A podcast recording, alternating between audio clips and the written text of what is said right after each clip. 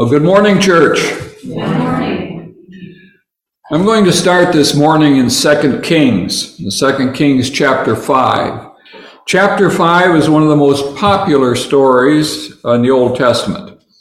And Jesus even mentions this event in Luke chapter 4 verse 27. He says there, and many lepers were in Israel in the time of Elisha the prophet and none of them was cleansed except Naaman the Syrian. So as you can see, our story is about Naaman today and how he was cleansed of his leprosy. We'll begin reading in 2 Kings chapter 5 at verse 1. 2 Kings 5 and 1, and I'll be using the New King James. Now Naaman, commander of the army of the king of Syria, was a great and honorable man in the eyes of his master, because by him the Lord had given victory to Syria. He was also a mighty man of valor, but he was a leper. This is the first time that we see Naaman mentioned in Scripture. So let's see what we can learn.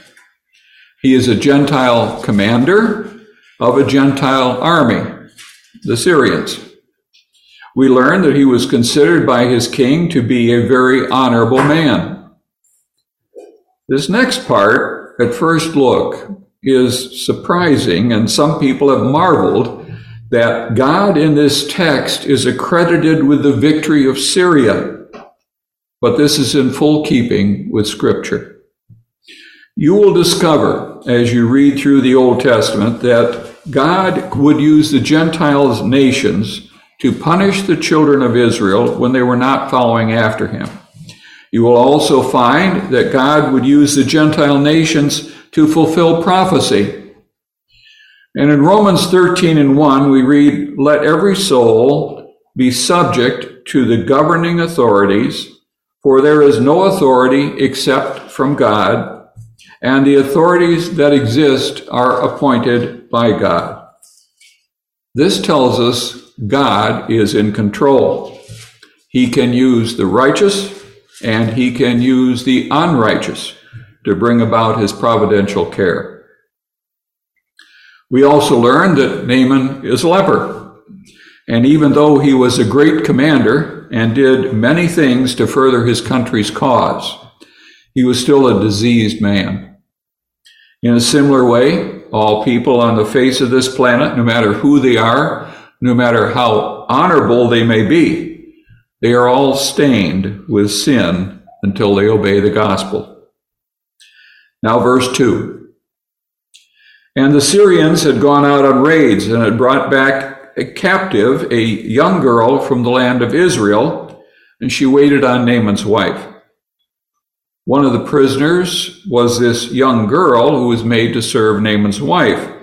And next we read in verses 3 and 4 then she said to her mistress, If only my master were with the prophet who is in Samaria, for he would heal him of his leprosy. And Naaman went in and told his master, saying, Thus and thus said the girl who is from the land of Israel. Well, the unsung heroine of this whole narrative is this young girl who had been captured by the Syrians and made a slave in the house of Naaman. Instead of becoming bitter against her exploiters and harboring an undying hatred of them, she accepted her fate with meekness and exhibited friendship and compassion for Naaman and his wife. She tells Naaman's wife of a way that he could be free from the awful disease of leprosy. It was this captive maiden who enlightened the great lord of the Syrian armies, and through him, the king of Syria, of the existence of a true prophet of God in Samaria and of his ability to cure leprosy. When we think about this young girl, it should remind us how every Christian should be today. We should have the same type of compassion for all of those who are still in their sins. We should be willing to share the good news of Jesus with them so they can be cured from the awful disease called sin. Put yourself in Naaman's shoes. And imagine if you had a disease that was eating away at your flesh. Wouldn't you try to do just about anything to find a cure? Of course you would. When Naaman found out that Elisha could cure him, he immediately went to his king and told him what this young girl had said. Imagine if our sins could be seen like leprosy. If we could physically see just how ugly our sins are. I strongly suspect that we would have a desire to find a cure. And if we were already a Christian, we would work just that much harder in keeping sin out of our lives. The king receives Naaman's report and he responds in verse 5. So the king of Syria said, Go now, and I will send a letter to the king of Israel. So he departed and took with him ten talents of silver, six thousand shekels of gold, and ten changes of clothing.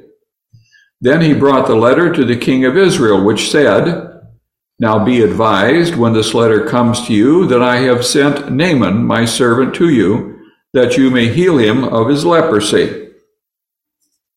The king had great respect for Naaman, especially for all the victories he had accomplished for his nation and he was willing to do whatever he could to help Naaman out.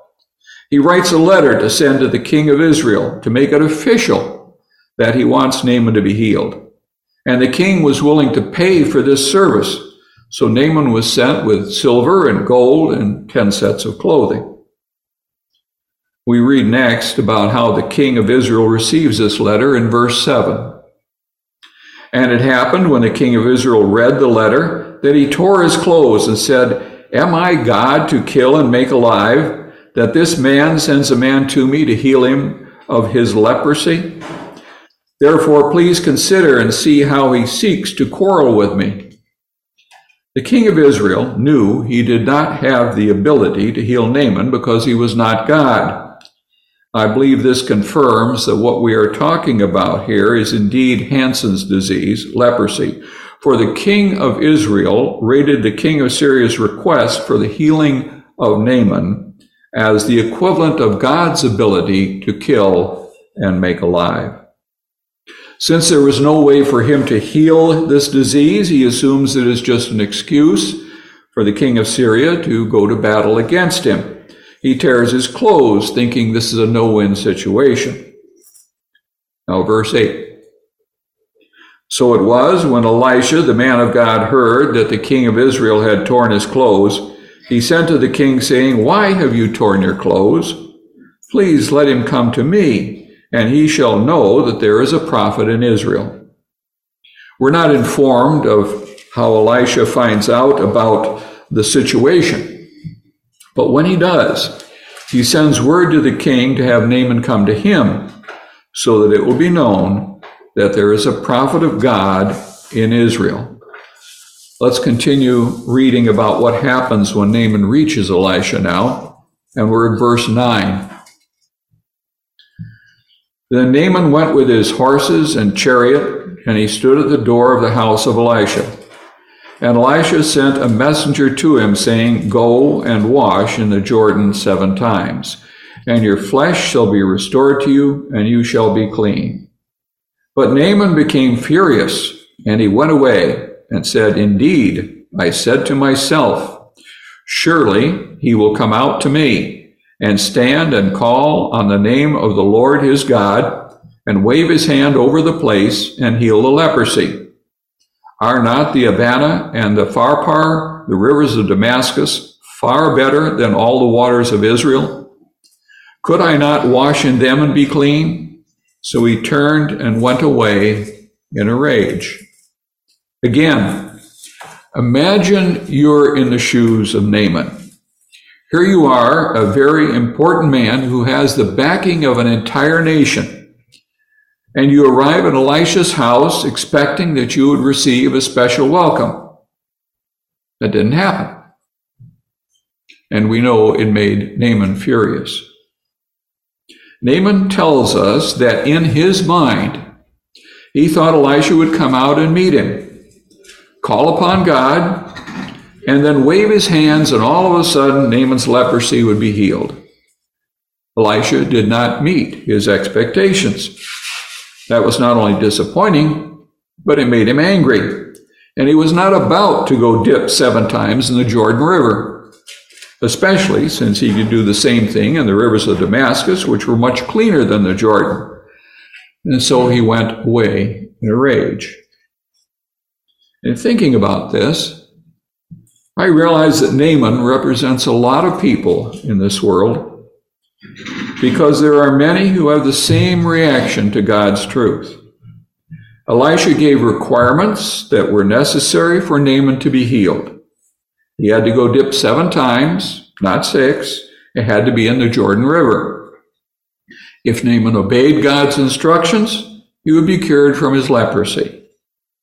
Now, this is the pattern you will see throughout the Bible. God provides his grace, which we do not deserve. But there are things we must do.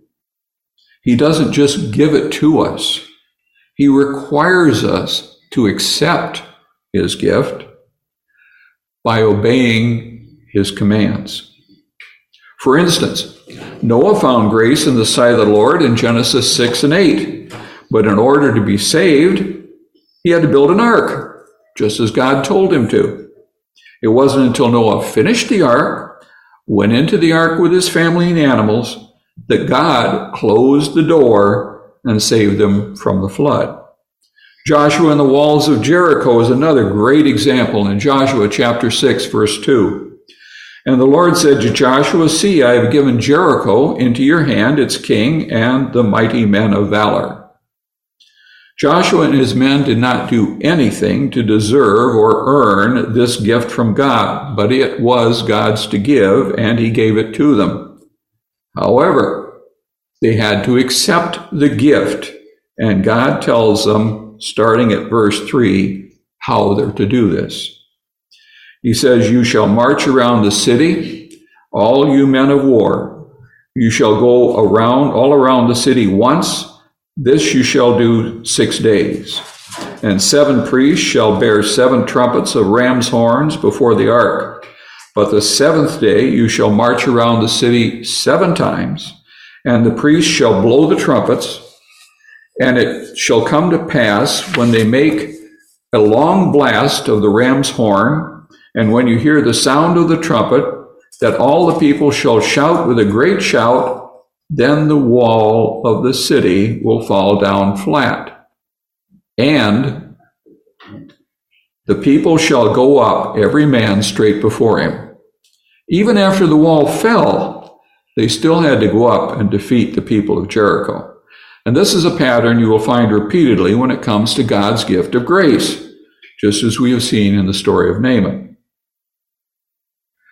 In the New Testament, we find that God has made the gift of his grace available to everyone. We read about that in Ephesians chapter 2 verse 4. But God, who is rich in mercy, because of his great love with which he loves us, even when we were dead in our trespasses, made us alive together with Christ. By grace you have been saved. None of us deserve God's grace. If people got what they deserved, Naaman would never have been offered the freedom from leprosy, and we would never have been offered the freedom from our sins.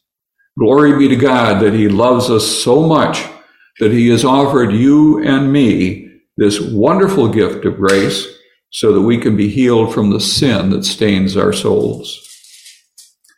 But just like in the Old Testament examples, God doesn't give this gift of grace without us accepting it by obeying his commands. This is why you never find a verse that says we are saved by God's grace or faith alone. In fact, when you look at Ephesians 2 and 8, it says, For by grace you have been saved through faith. And as we know, the faith that is being spoken of here is not merely believing. All you have to do is look at James chapter 2. And you'll see that we are not saved by faith alone because we must also have works. And these works are not works of merit, but works of obedience. I want you to look at Ephesians 2 and 5 again. And notice it says we were dead in our trespasses. This means we were spiritually dead in our sins, but we were made alive together with Christ. It was only at the point of being made alive together with Christ that our sins are taken away. When did this happen? At what point in the plan of salvation does this occur? We can see this in Colossians chapter 2 verse 11.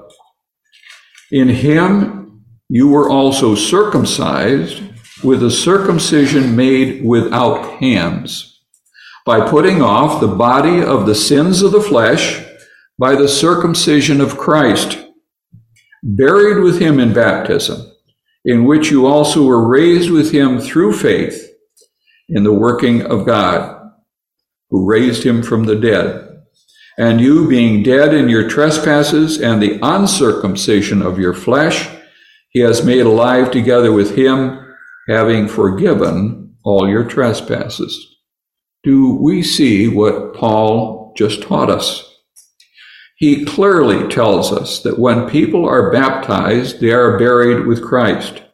It is by their faith in the workings of God that they can know when they are raised up out of the watery grave of baptism that they are made alive with Christ and their sins have been forgiven.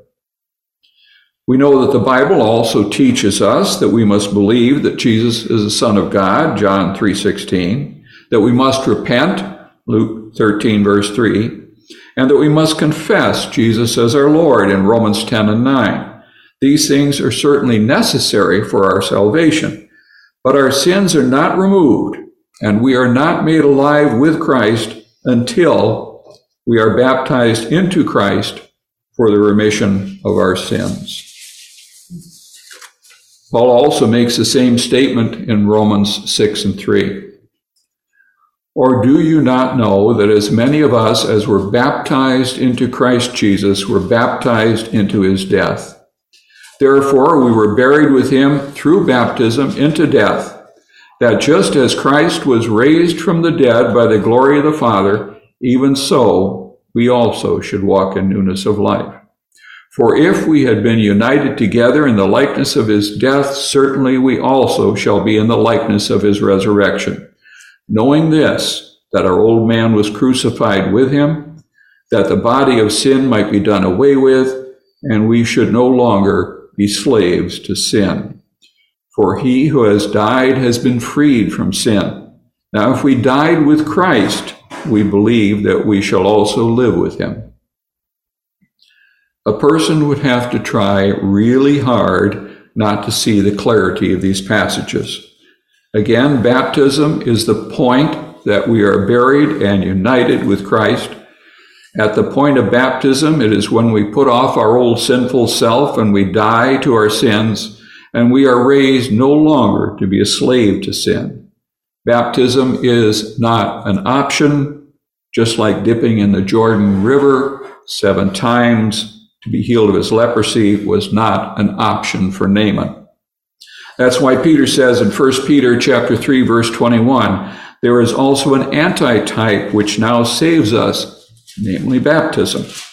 At the birth of the church, once again, Peter says in Acts 2 and 38, repent and let every one of you be baptized in the name of Jesus Christ for the remission of sins. That is why Ananias tells Paul in chapter 22 of Acts at verse 16. And now, why are you waiting? Arise and be baptized and wash away your sins, calling on the name of the Lord. Well, the reason I'm stressing baptism in this lesson is because many in the religious world will try to tell you that baptism is not necessary and your sins are forgiven before you're baptized.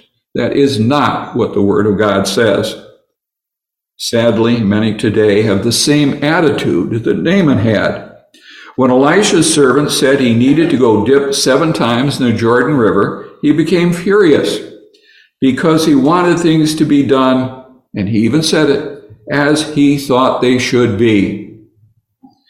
He even wanted to substitute the rivers of Damascus for the Jordan, and this is exactly what many have done with the plan of salvation. They have substituted baptism with grace alone or faith alone. Others have added the sinner's prayer, which doesn't exist in the Bible. Still others claim that christening as an infant is enough, or sprinkling or pouring. Anything other than what God actually commands in His Word. When you point out God's truth about baptism, people will get angry and they will not listen.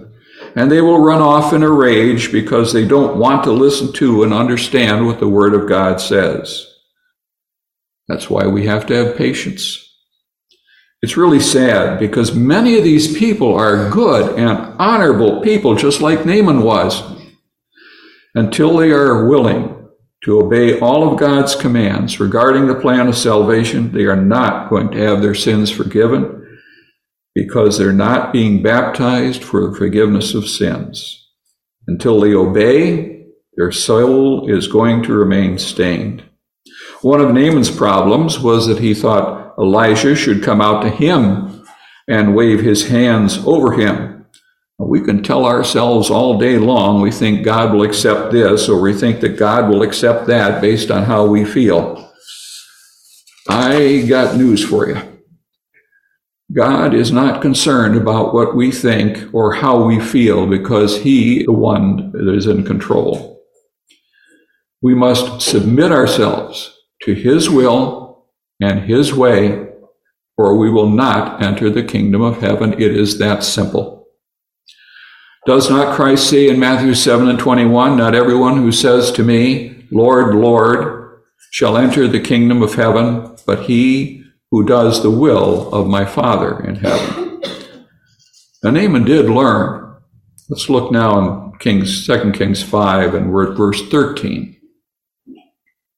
And his servants came near and spoke to him and said, My father, if the prophet had told you to do something great, would you not have done it? How much more then when he says to you, Wash and be clean? So he went down and dipped seven times in the Jordan, according to the saying of the man of God.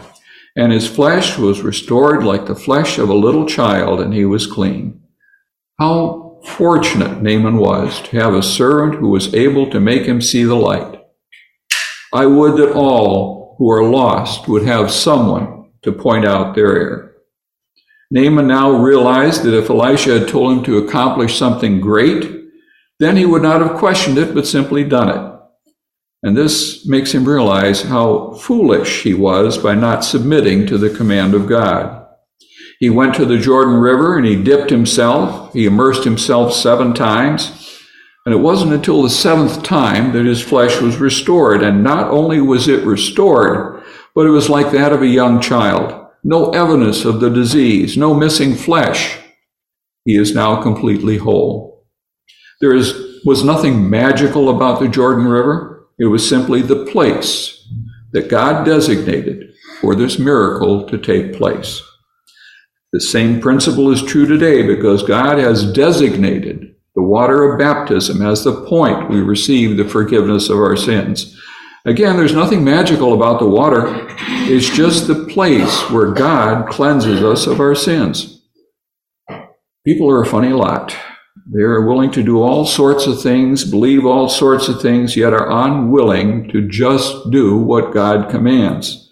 His commands are not difficult, but following them is absolutely necessary for our salvation. Let's go to verse 15 now. Then he returned to the man of God, he and all his aides, and came and stood before him and said, Indeed, now I know that there is no God in all the earth except in Israel. Now therefore, please take a gift from your servant. But he said, As the Lord lives, before whom I stand, I will receive nothing. And he urged him to take it, but he refused. So Naaman said, Then if not, Please let your servant be given two mule loads of earth. For your servant will no longer offer either burnt offerings or sacrifice to other gods, but to the Lord.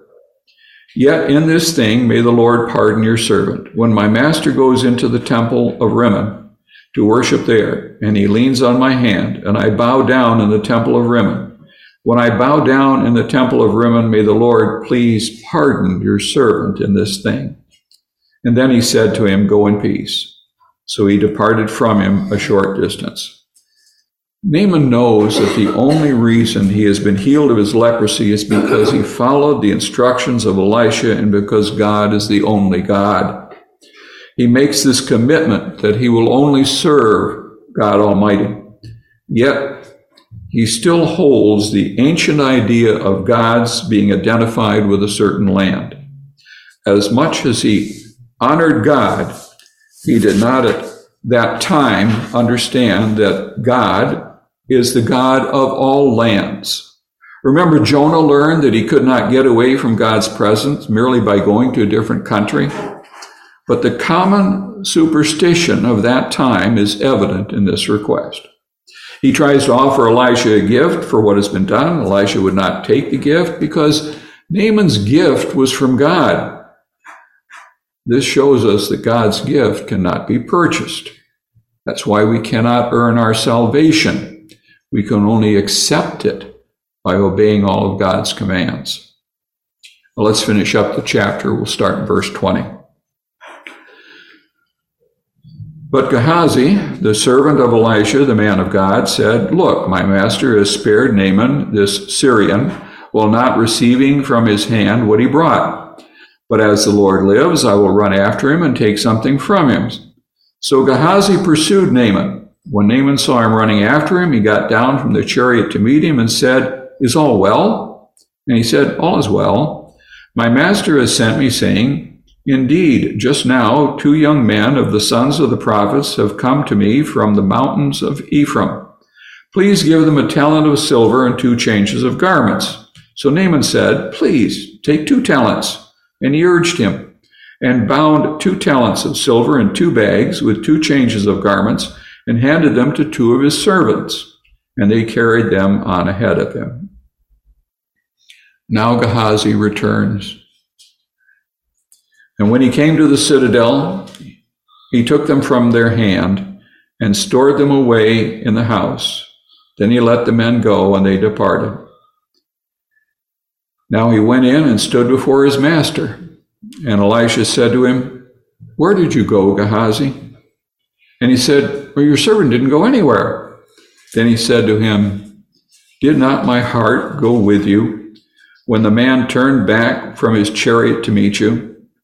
Is it time to receive money and to receive clothing, olive groves and vineyards, sheep and oxen, male and female servants?